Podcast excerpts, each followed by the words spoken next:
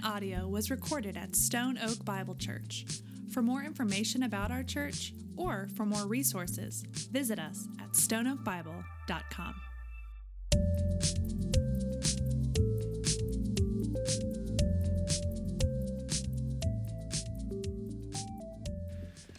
Well, I want to welcome you again and good morning. What a morning. I, I feel like I sang too much this morning and need to drink more water or something, but that was a, I feel like this morning was for me.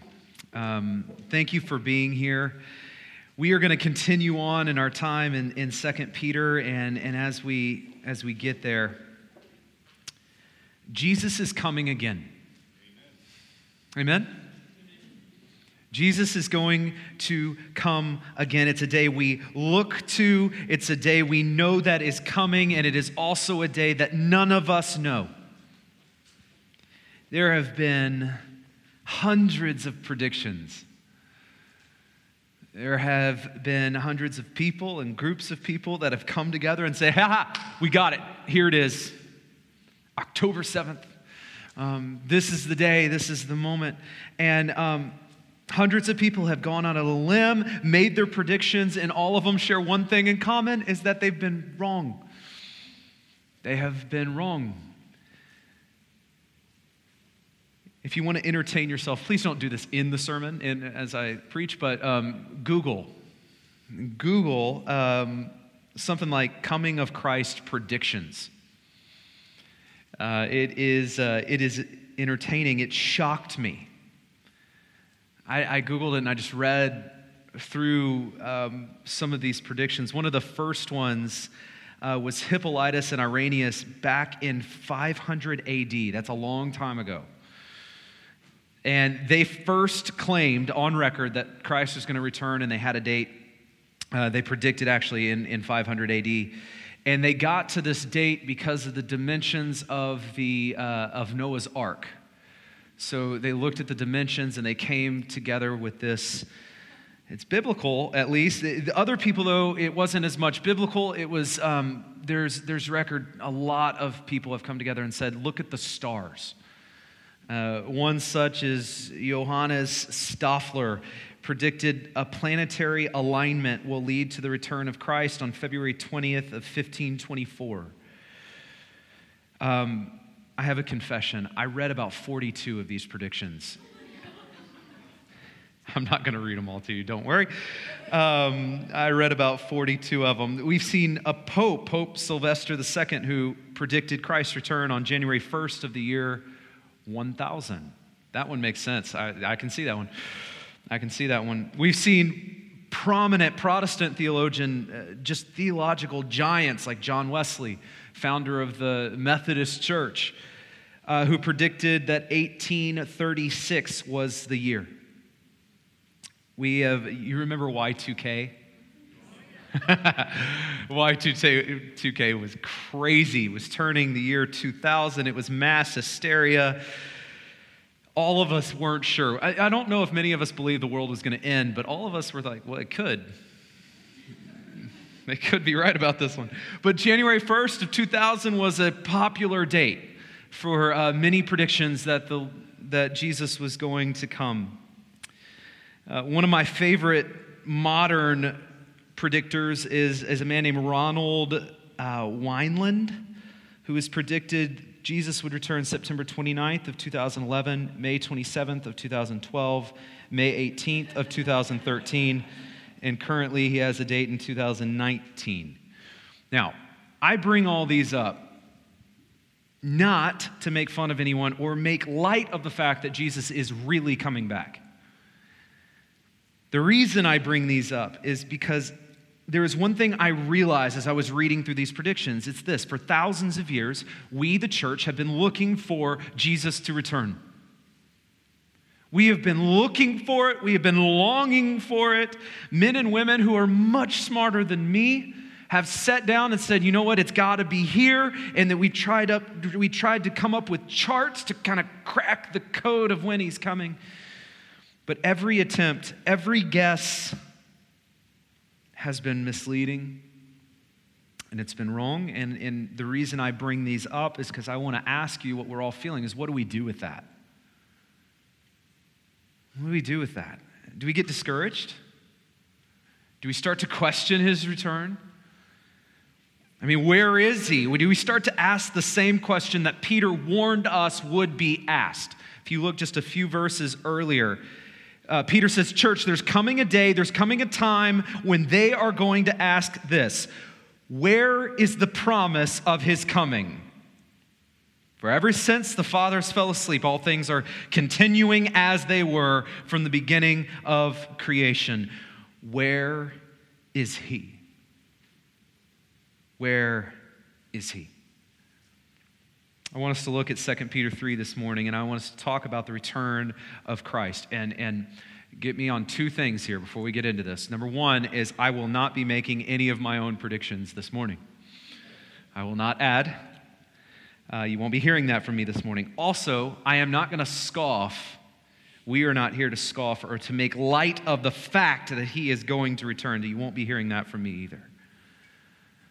Instead, what I'd like for us to do is to talk about the return of Christ, to look at the return of Christ, what Peter says about Jesus' return. And he starts with me, we're going to pick up in 8. It says, Don't overlook, do not overlook the fact, this one fact, beloved, that with the Lord, one day is as a thousand years, and a thousand years as one day.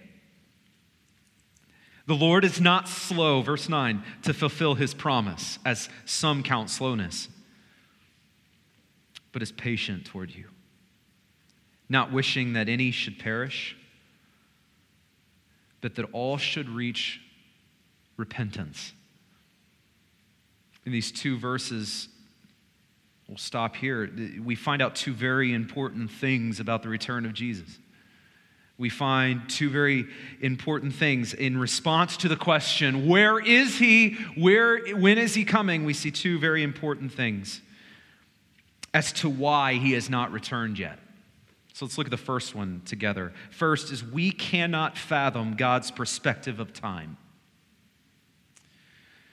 We cannot fathom God's perspective of time. In other words, God's perspective of time is different from ours, and we can't understand it. Peter says that one day with the Lord is as a thousand years. Um, we've used this analogy before, but it's, it's almost as though um, with, our, with our finite perspective, it's almost like we're only seeing like 15 to 20 seconds of a movie and our infinite God is both the director and fully knowledgeable of that movie from beginning to end, seeing the bigger picture, seeing the ups and downs, knowing the grand narrative that is bigger than what you and I see. Our days, our weeks, our years, our lives, our time on this earth are like fleeting mists. James says they're like a vapor, here and gone. And as we look at time from our finite perspective, it seems like such a long time. Things seem, our lives seem like such a long time, but our God is not like us, and He sees eternity, and He is not bound the way we are bound. He sees his perspective of time is different from ours. He sees a bigger picture, and Peter reminds us we don't see the grand narrative the way he does. We don't even know where we are fully in this story. From our uh, finite perspectives, it seems like it is taking forever, but our God is not like us. He sees the bigger picture, and his perspective of time is not like ours. And I want to be very careful about one thing in this text. Um, Peter, like I said, one day with the Lord is a thousand years, and a thousand years, this is one day. Um, Peter's point is not literal. It's not for you to say, okay, a thousand years equals one day. That's 365 of my days equals one of his days. That's 876,000 of my hours equals 24 of his hours. Don't go down that rabbit trail.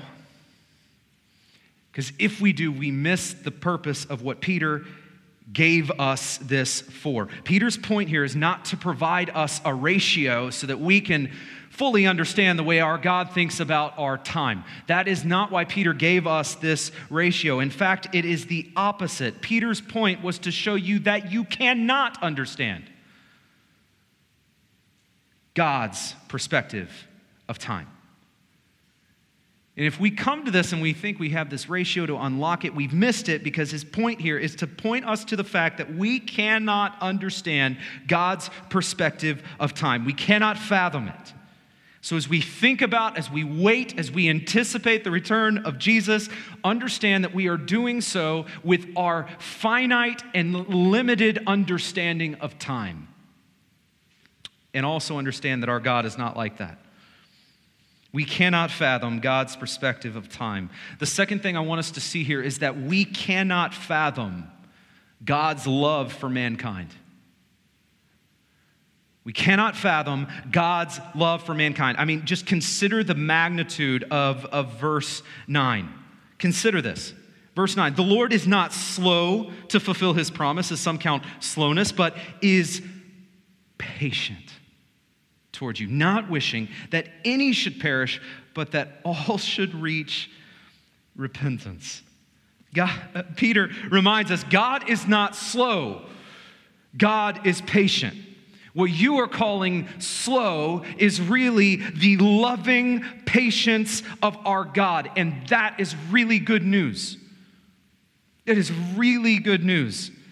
We look ahead and we ask, where is he? Is he coming back? And part of the answer is, yeah, you don't understand God's perspective of time. But another part of it is, you don't understand God's love for mankind. He waits patiently for us. Now, I, I want us to be careful with this second half of this verse as well. Uh, some have read this and, and taken it to suggest what's called universalism. And that is, every, God doesn't want anyone to perish, so therefore they will not perish, and they're all going to come to know Him. It's this belief that if God wills all to be saved, if He wishes it, then it's going to happen because does God never, ever not get His will? It's a brain teaser for us. As we think about this, though, I want us to be careful to define our terms. Um, much is written about this, just so you know, about the way the word will is, is used when it comes to our God. But on the one hand, this term can reference the perfect and sovereign will of our God. On the one hand, when you see will in the Bible, God's will, it could reference the sovereign and the perfect will of God. And uh, I'll show you some examples. Daniel uh, Daniel chapter 4, verse 35. He does according to his will among the host of heaven and among the inhabitants of the earth, and none can stay his hand or say to him, What have you done? That is God's unchangeable will. Psalm 115:3 Our God is in the heavens, he does all that he pleases not most, all that he pleases. This is the sovereign will of God. God's sovereign will always happens. There is never anything that happens outside of his sovereign will. He does according to his will. Things happen according to his will. His sovereign will cannot be changed, it cannot be modified, it cannot be avoided. It is sure because he is sovereign. That is God's sovereign will. On the other hand, though, this word can also can also mean something else. What about the times when God doesn't appear to get his will? What about, um, does God ever not get his will? Well, if you're referring to his sovereign will, absolutely not. But what the, another usage for this word is, is translated wish or desire um, the will of God, as we see in Scripture, can often refer to God's desire, his revealed will. It's often been called his moral will. Not sovereign will of God always happening, but on this hand, God's moral will. Let me give you an example. 1 John 2 17. 1 John 2:17 says, "The world is passing away along with its desires, but whoever does the will of God abides forever." What's the implication there? The implication is that there are others who do not do the will of God. Let me give you one more. I, there's many more, but let me give you one more that's probably the clearest to see here. Exodus 23 7 clearly says, Far be it, um, or keep far from false, uh, false charge, and do not kill the innocent and righteous. It's not God's will that the innocent would be killed, that the righteous would be killed. Yet, church, the gospel itself stands on the fact that Jesus Christ, the innocent one, was killed. The gospel stands on the contradiction of this text. Because Jesus Christ, the innocent, was sent to die, sent to be killed. It was God's sovereign will that his son would come and be killed for the sins of many. So listen, it is the will of God that no innocent would be killed. And at the same time, it was the will of God that Jesus Christ, the innocent, was killed. How can those be true at the same time? How can that be true? How can they simultaneously be true? Because the word is used in two different ways. So let me clarify it.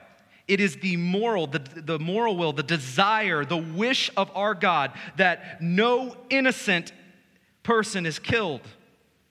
Yet it is the sovereign will of our God, God's plan and purpose from the beginning of time, as Ephesians 1 lays out for us, to send Jesus to die for sinners as the sinless and the innocent one. This is the difference between God's sovereign will, always happening, always coming to pass, and God's moral will, his wish, his desire. So, having said that, which usage of God's will is used by Peter in our text? Is it that it's God's sovereign will, not willing or wishing that any should perish, but that all should reach repentance? Of course not. Because unfortunately, people do perish. Instead, this is God's moral will, his desire, his wish. I'm grateful for the translators of the ESV, the translation we use. Um, how they've translated this verse. Many trans- translations will use the word not willing that any should perish, but the ESV, uh, which by the way is a good and faithful translation of that word, it's the same word. But the ESV tries to differentiate this by using the word wishing, not wishing that any should perish. God doesn't wish, doesn't desire that any should perish. So as a result, we can kind of put all this together. P- Peter tells us, Peter tells us that it is in his sovereign will to return at the perfect time, and it is his desire that all people repent before that moment. This shows us the love and the patience of our God. We just cannot fathom God's perspective of time. Our finite minds just cannot comprehend it. And at the same time, we just cannot fathom God's love for mankind. Again, our finite minds just cannot comprehend it. Jesus will return, and it's in the perfect timing and plan of the Father. In fact, Peter describes it this way, uh, verse 10 But the day of the Lord will come like a thief. Let me ask when does a good thief come? Exactly when you don't expect him to. He doesn't send you a calendar invite. I'm going to be around about 9:30. I'm going to try to steal your car. 9:30, mark it. He doesn't know. A thief is unannounced. A thief is unexpected. A thief is mysterious, and this mystery defines the return of Jesus. Said verse 10, "But the day of the Lord will come like a thief. And then the heavens will pass away with a roar, and the heavenly bodies will be burned up and dissolved, and the earth and the works that are done on it will be exposed. And this is rich, rich imagery here. When Peter references the heavens and the heavenly bodies, most likely he's referring to the universe, the stars, the planet, the galaxy. All that God has created. And then Peter brings it then closer to home when he talks about the earth and he talks about all the works done on it. The point of this imagery is simple it is all encompassing. Nothing will escape the judgment of Christ on the day of the Lord when he returns. In this moment, it is the reckoning for all creation. It's the moment when all will be judged perfectly, and it's all encompassing.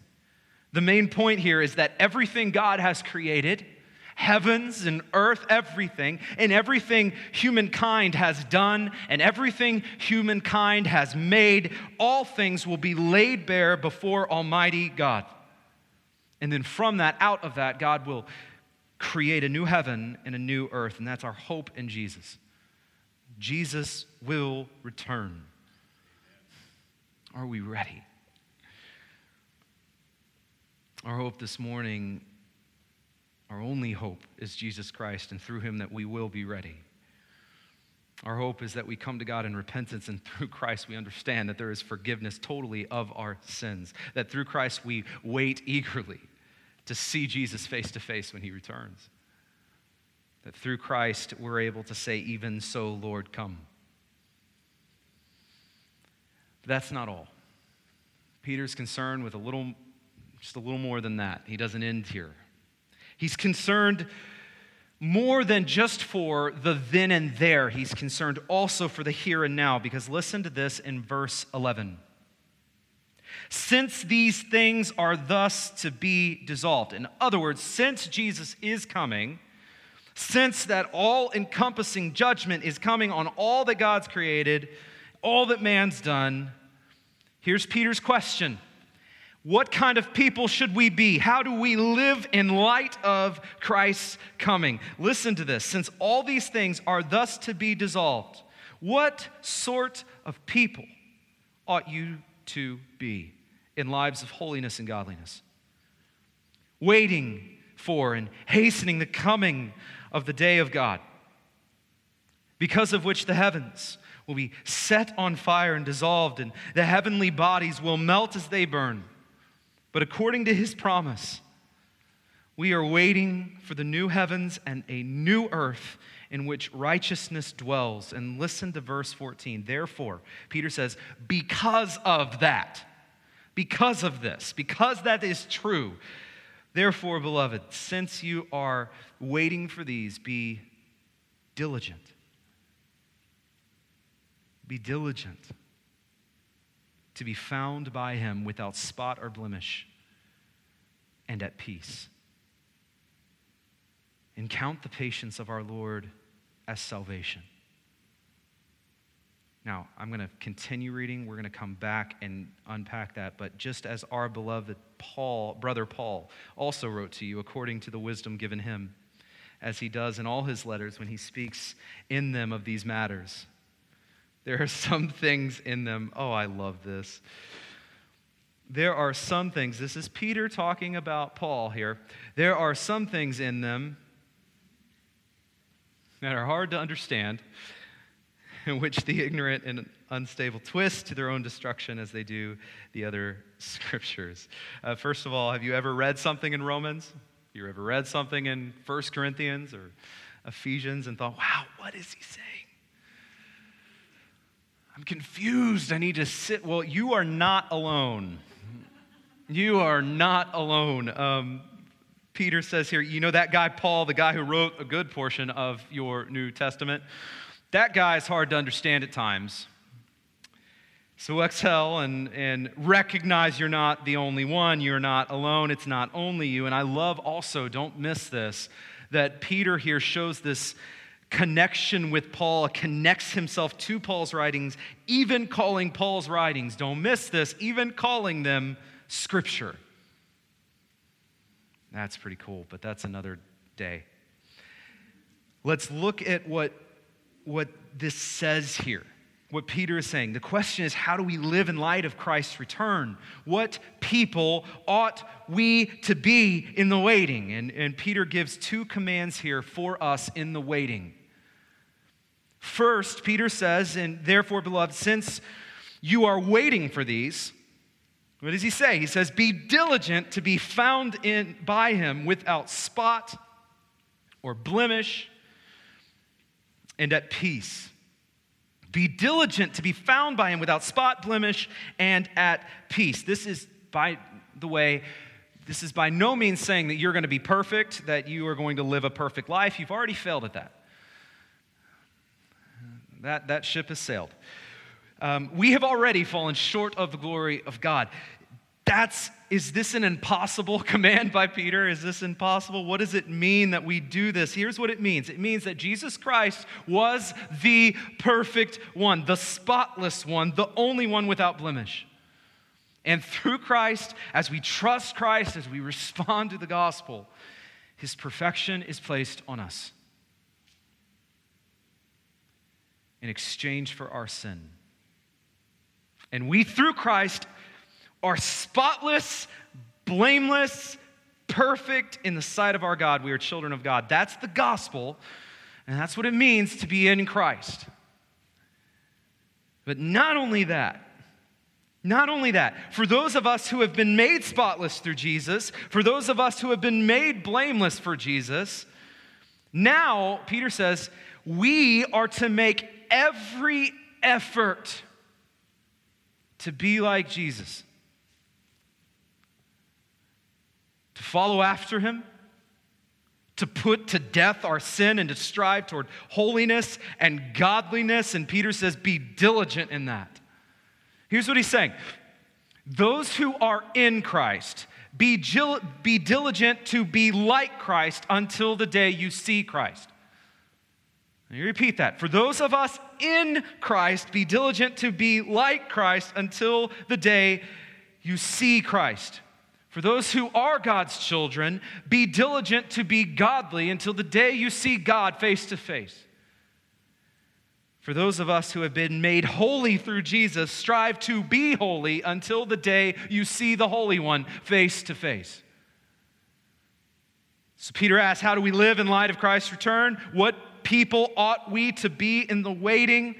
We should be a people striving to be holy because He is holy.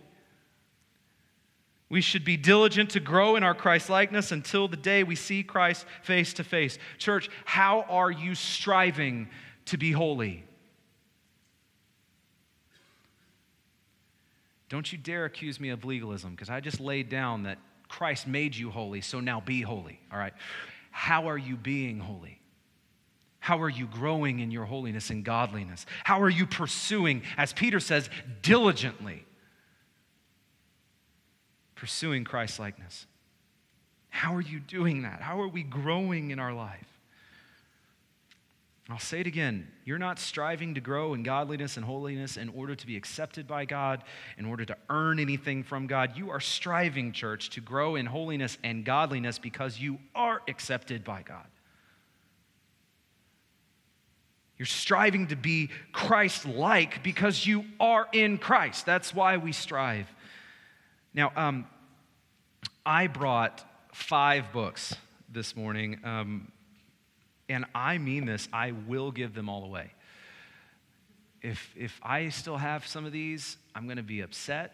It would bring me so much joy to give these away. This has been one of the most influential books that I have read in a very long time.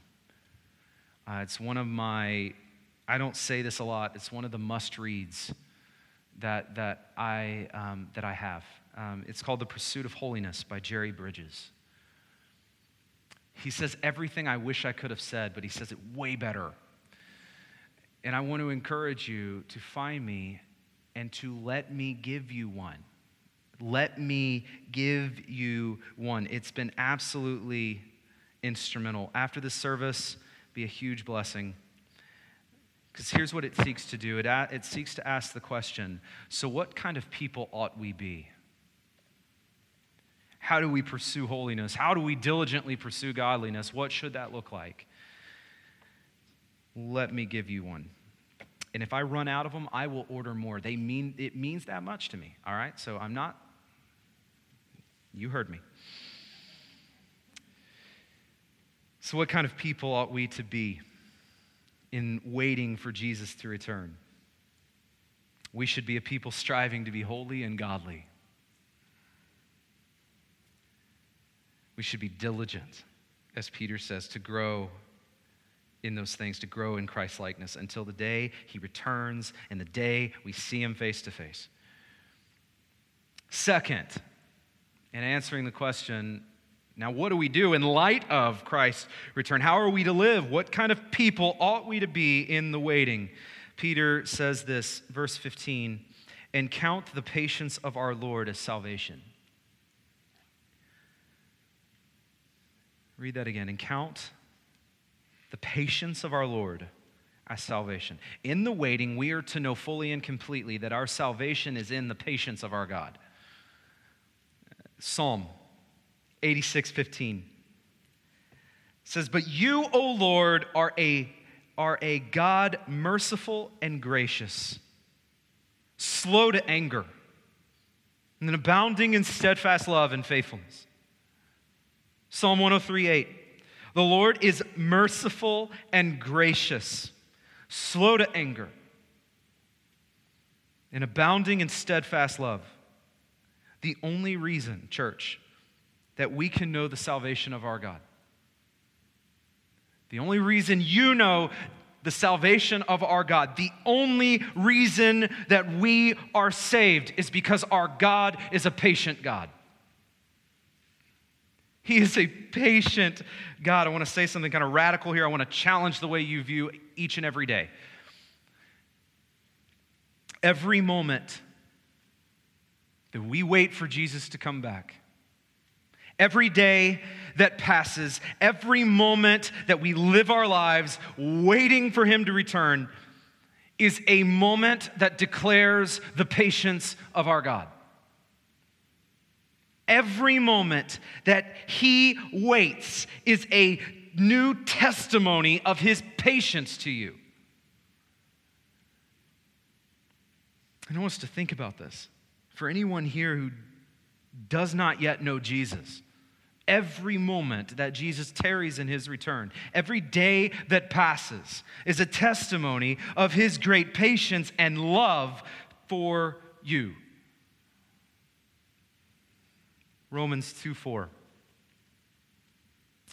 Paul, who Peter says is hard to understand, Paul says this Or do you presume on the riches of his kindness and forbearance and patience? Listen to this. Not knowing that God's kindness is meant to lead you to repentance. Church, each and every day that the sun rises, you have another day before you, and it is a testimony of God's great patience and love for you. And that patience and that kindness has been given to you to lead you to repentance. This morning, church, would you just respond to the gospel?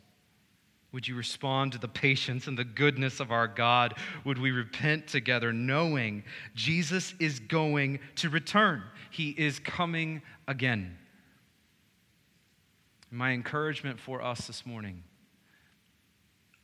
is how do we live our lives in light of that fact? Let's pray together.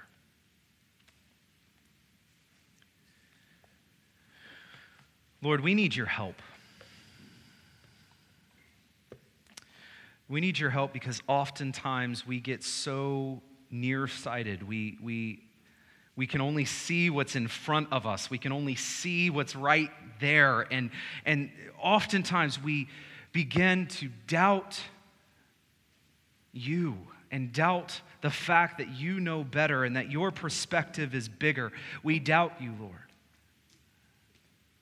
Lord, would you forgive us?